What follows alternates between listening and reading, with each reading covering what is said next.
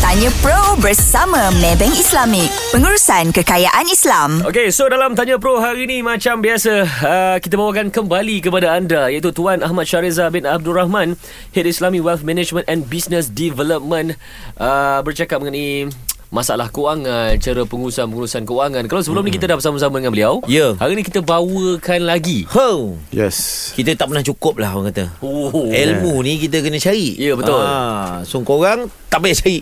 Korang duduk dalam kereta, duduk kat mana korang berada, kita hantar ilmu dekat korang. Cantik. Jadi kat sini pun kita ada tapi-tapi soalan-soalan yang mungkin korang pernah DM kami, Mm. korang punya tanyakan dekat admin kami dan ini kita kumpulkan. So kita pergi pada soalan yang pertama dulu, Bil. Mm-mm. Ha, macam Okey. mana, Bil? Tuan. Ya. Alhamdulillah terima kasih banyak sudi lagi bersama dengan kami kali ini. Exactly. Uh, yeah, nice. Oh, ini hari dia jadi banker lah tiba-tiba eh. Pak Zat buat suara banker apa hal? Ceng ceng ceng ceng ceng ceng ceng. Oh. Okey, tuan kita nak tanya cerita pasal aset ni lah. Ya, Kan? Macam saya saya punya first asset yang saya ada sebuah motosikal. ya. kan menyenangkan saya untuk pergi ke tempat kerja kan tak payah nak naik bas Betul. kita punya komitmen pun bos kita tengok pun bagus budak ni kerja kan tapi ada orang lain pula cakap baik beli rumah hmm. Hmm. baik beli aset-aset yang lain tapi untuk tuan lah eh untuk orang muda lah apa dia aset pertama yang orang kata terbaik lah untuk dimiliki Keperluan kita lah sebenarnya kan. And asset ni kalau boleh sat- sat- satu benda yang membuat kita produktif. hmm Tadi macam example Nabil tadi memang bagus sebenarnya kan sebab kalau beli motor, Mm-mm. motor tu membawa kita memudahkan kita buat kerja Ya. dan boleh menghasilkan uh, pendapatan, tu satu aset yang produktif lah. Ah. Kebanyakan kita memang motor, kereta, Kereta. tapi ada separuh orang kata pun uh, macam motor kereta ni bukan aset, liability. Ah. Sebab harga dia lepas beli dia So, menjatuh. dia drop betul Kan? Jadi uh, secara kasarnya aset ni satu yang produktif dan yang akan mem, mem, apa membangunkan lagi lah kita punya Hmm. produktiviti. Biasa kita pun memang rumah is another asset Yes. yes. tapi itu bukan satu yang mudah untuk semua orang. betul lah Kan ru- rumah ni satu yalah Tanggung yang besar lah. besar, Hmm. besar kan? It's a And- planning planning asset lah. planning and then nak nak mampu tu susah sikit kan mm, okay. kebanyakan kita kan jadi dia dia dia terpulang pada keadaan masing-masing mm. tapi yang yang penting dia, mendi, dia mesti satu yang produktif mm. yang membantukan kita membangunkan diri kita atau kita punya pendapatan mm. so macam example Nabil tu bagus lah mm. kan motor tu kan ha pengumpulan aset ataupun pembelian aset ni tuan saya percaya dan saya yakin semua orang pernah went through Betul. ada orang yang target dia aku mula kerja ni aku dapat pakai motor mm-hmm. okay, second aku pakai kereta dulu Betul. lepas aku pakai kereta aku sewa rumah hmm. lepas aku sewa rumah baru aku baru aku beli Beli rumah, ha. Betul, itu itu antara flow dia Betul. ada juga yang berpegangan yang macam tak apa aku kerja ni aku pergi pergi kerja balik kerja naik bas pun tak apa Betul. yang penting aku dapat kumpul duit Yeah. bagi mak ayah aku Yeah. dan aku dapat beli rumah Yeah. So sebenarnya dia dia tak ada spesifik SOP Order, pun sebenarnya. specific order Tak lah. macam mana? Ha, Tak, tak, tak sangat lah Tapi yang mengikut keperluan dia lah Yang cara kedua tu sebenarnya Kalau kita fikirkan uh, Satu approach yang orang kata Jarang orang buat mm-hmm. Kebanyakan kita kalau dapat je gaji uh, The first income kita dah start fikir nak beli mm. barang lah benda kan. Mm. Tapi kalau kita boleh disiplinkan kita untuk mengumpulkan uh-huh. uh, uh, dana mm. dan kita boleh kumpulkan supaya kita boleh dapat buat jadi down payment untuk rumah, mm. itu sebenarnya dari dari segi long term lagi bagus. But then kalau let's say seseorang tu tidak mempunyai, mempunyai apa-apa pekerjaan tetapi dia mempunyai orang kata duit lah. Hmm. Orang kata. So uh, adakah dia ni seseorang yang memang berkelayakan untuk memiliki aset? Tapi sekarang kita bincangkan aset ni dari segi harta dan kewangan lah. Ya. Tapi aset tu pun tak semestinya di apa orang kata apa limited to kewangan. Hmm. Kita punya kebolehan, skill, semua tu aset juga. Walaupun tak ada kerja tapi ada simpanan, ada atau harta-harta pusaka kan hmm. yang boleh dilaburkan ke atau dia boleh menjanakanlah aset-aset yang produktif. Baik. Boleh. Tapi saya suka lah bila tuan kata kebolehan tu dia Kan? duduk Ah. dalam kategori aset kan. Tak Betul. terfikir pula. eh. Betul, betul. That's why. Macam you guys lah Kan pandai ber, apa, Berkata-kata. berjen- berkata-kata Berjenaka Lagi teruskan teruskan tuan. Yeah. betul lah. Sedap dengar dia, sedap dengar dia tuan. Macam tu Okey. lah Yeah. Betul. Kalau based on statistik daripada Hmm. Jabatan Statistik Malaysia ni seramai 17,599 Hmm. which is 18,000 orang pemuda eh diisytihar bankrupt sejak 2002 Hmm. uh, Yeah. 2022 hingga Mei 2022. Maksudnya awal tahun Hmm. sampai bulan Mei dah 18,000 orang bankrupt. Bankrupt ni can be anything. Maksudnya Oh, betul. maybe hutang kredit card, Yeah. maybe hutang loan sebelum-sebelum Loan ni. tak bayar kan Bila cerita pasal beli rumah ataupun cerita pasal beli aset ni, kadang-kadang kita nampak benda tu sebagai satu komitmen yang besar. Betul. Tapi kita lupa benda tu akan affect in our future. Hmm. Ha, so bila our future kalau kita dah muda dah diisytiharkan bankrupt ataupun yeah. Yeah. muflis lah. Hmm. Muflis ya. Kita ada tak harapan untuk buat loan dengan bank? Ya.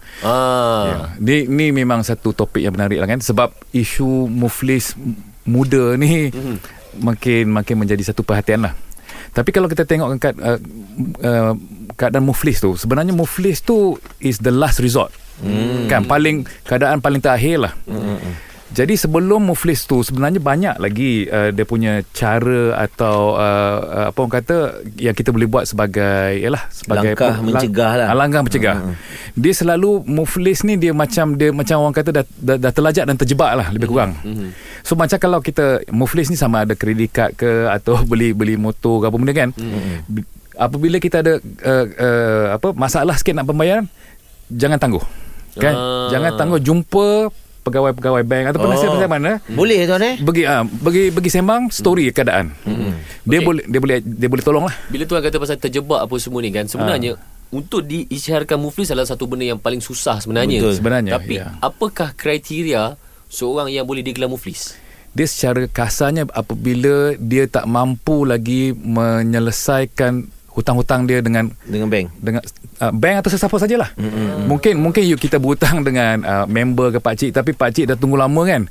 Dia tak puas hati, dia buat uh, report dia buat dia dia buat uh, kat kat mahkamah lah. Sitos-sitos uh, Sitos tu ada agensi tapi dia dia buat satu orang kata macam claim lah penuntutan Bo- Yelah so dalam perniagaan pun boleh tak semestinya dia berhutang dengan bank Ya. apabila kita berhutang sesiapa lah kita ada kontrak kan kita ada buat perjanjian tapi kita tak berjaya menunaikan perjanjian kita yang kita buat perjanjian tu bolehlah pergi ke mahkamah ke apa buatkan tuntutan mm dan apabila tuntutan tu tidak boleh diselesaikan ah, Barulah it- baru proses tu datang diisytiharkan. Ah, baru proses itu so dia selalunya last resort tapi kalau macam kebanyakan tu hutang kredit card kan Ya Hmm. betul boleh jumpa dengan uh, pegawai bank ceritakan keadaan bank kalau memang akan uh, uh, apa akan cuba sedaya Bantu bantu Ya. Kit, ya Tapi katakan kita semua tahu kan kalau kita semua diisytiharkan muflis yeah. and especially uh, anak-anak muda lah dia akan mengalami satu masalah yang sangat-sangat besar Besar, iaitu besar, especially besar. daripada travel luar nak sambung belajar di luar kan dia akan effect dia orang kan Betul. so apa nasihat tuan bagi dia orang ni- yang uh, usia muda ni untuk mengelakkan dia orang daripada muflis ni nampak macam income tu ada efek start jumpalah dengan pegawai bank tu mm-hmm. tadi soalan tadi kata kalau dah muflis macam mana kan mm-hmm.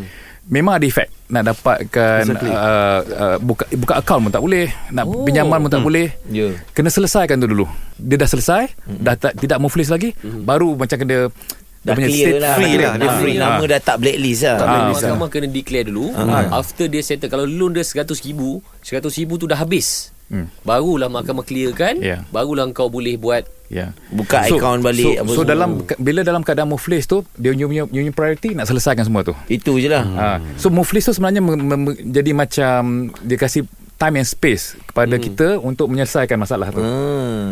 Okey tuan. Sekarang ni untuk orang yang yang bekerja contohnya dia nak dapat pendapatan daripada luar. Mungkin itu semua pendapatan dia. Bila disekat macam ni, tidakkah dia menyukarkan lagi orang ni untuk menyelesaikan masalah dia? Apa yang sepahang dari segi undang-undang memang uh, pihak-pihak tertentu memang ada uh, uh, Cara. kuasa kuasa Ada nak kuasa, buat. kan? Kan? Ya. So kita sebagai yang uh, dapat income kan, kita ada tanggungjawab Ya, betul. sebagai seorang rakyat Malaysia meng, uh, kalau dah meet dia punya uh, kriteria ke- kena bayar. Kena Cukai. selesaikan. Kena selesai. Hmm.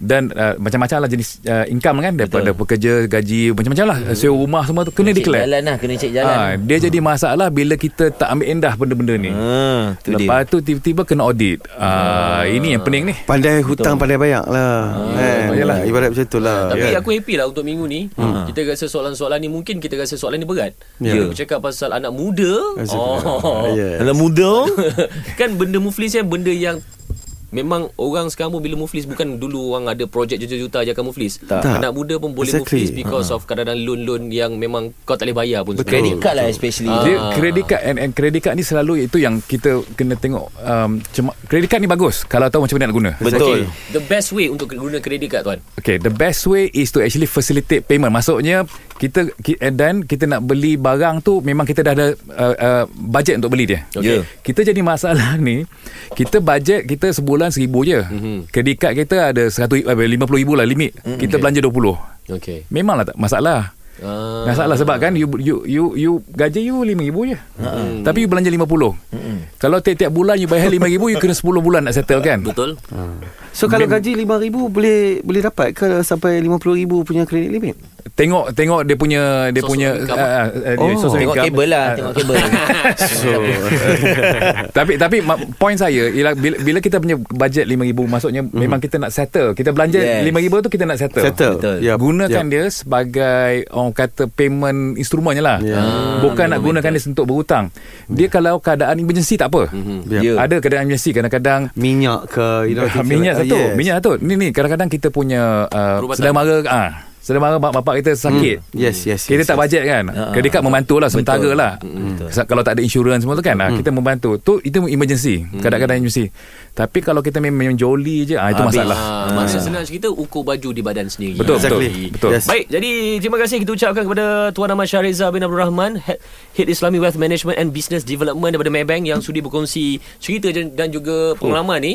Ni benda ni memang kita kena ambil tahu sebenarnya. Banyak yang terbuku dapat dijawab ah. Betul Yes, lah. right? Kan? yes. Aku rasa kita kena Alhamdulillah. simpan lagi untuk minggu-minggu yang berikutnya lah. Yep. Ah, kan? Kalau kita boleh bawa hari-hari pun okey tau. Tengoklah Maybank macam mana. Tuan pun kena bagi bawa kopi. Kan? Sebab kita takut muflis Kalau bank jadi klien kita Agak mustahil lah benda tu untuk berlaku Baik, jadi terima kasih ucapkan kepada Tuan dan juga kepada anda semua yang dengarkan kami di 3 pagi era dalam Ya. yeah. Tanya Pro. Ini era Music Hit terkini. Okay.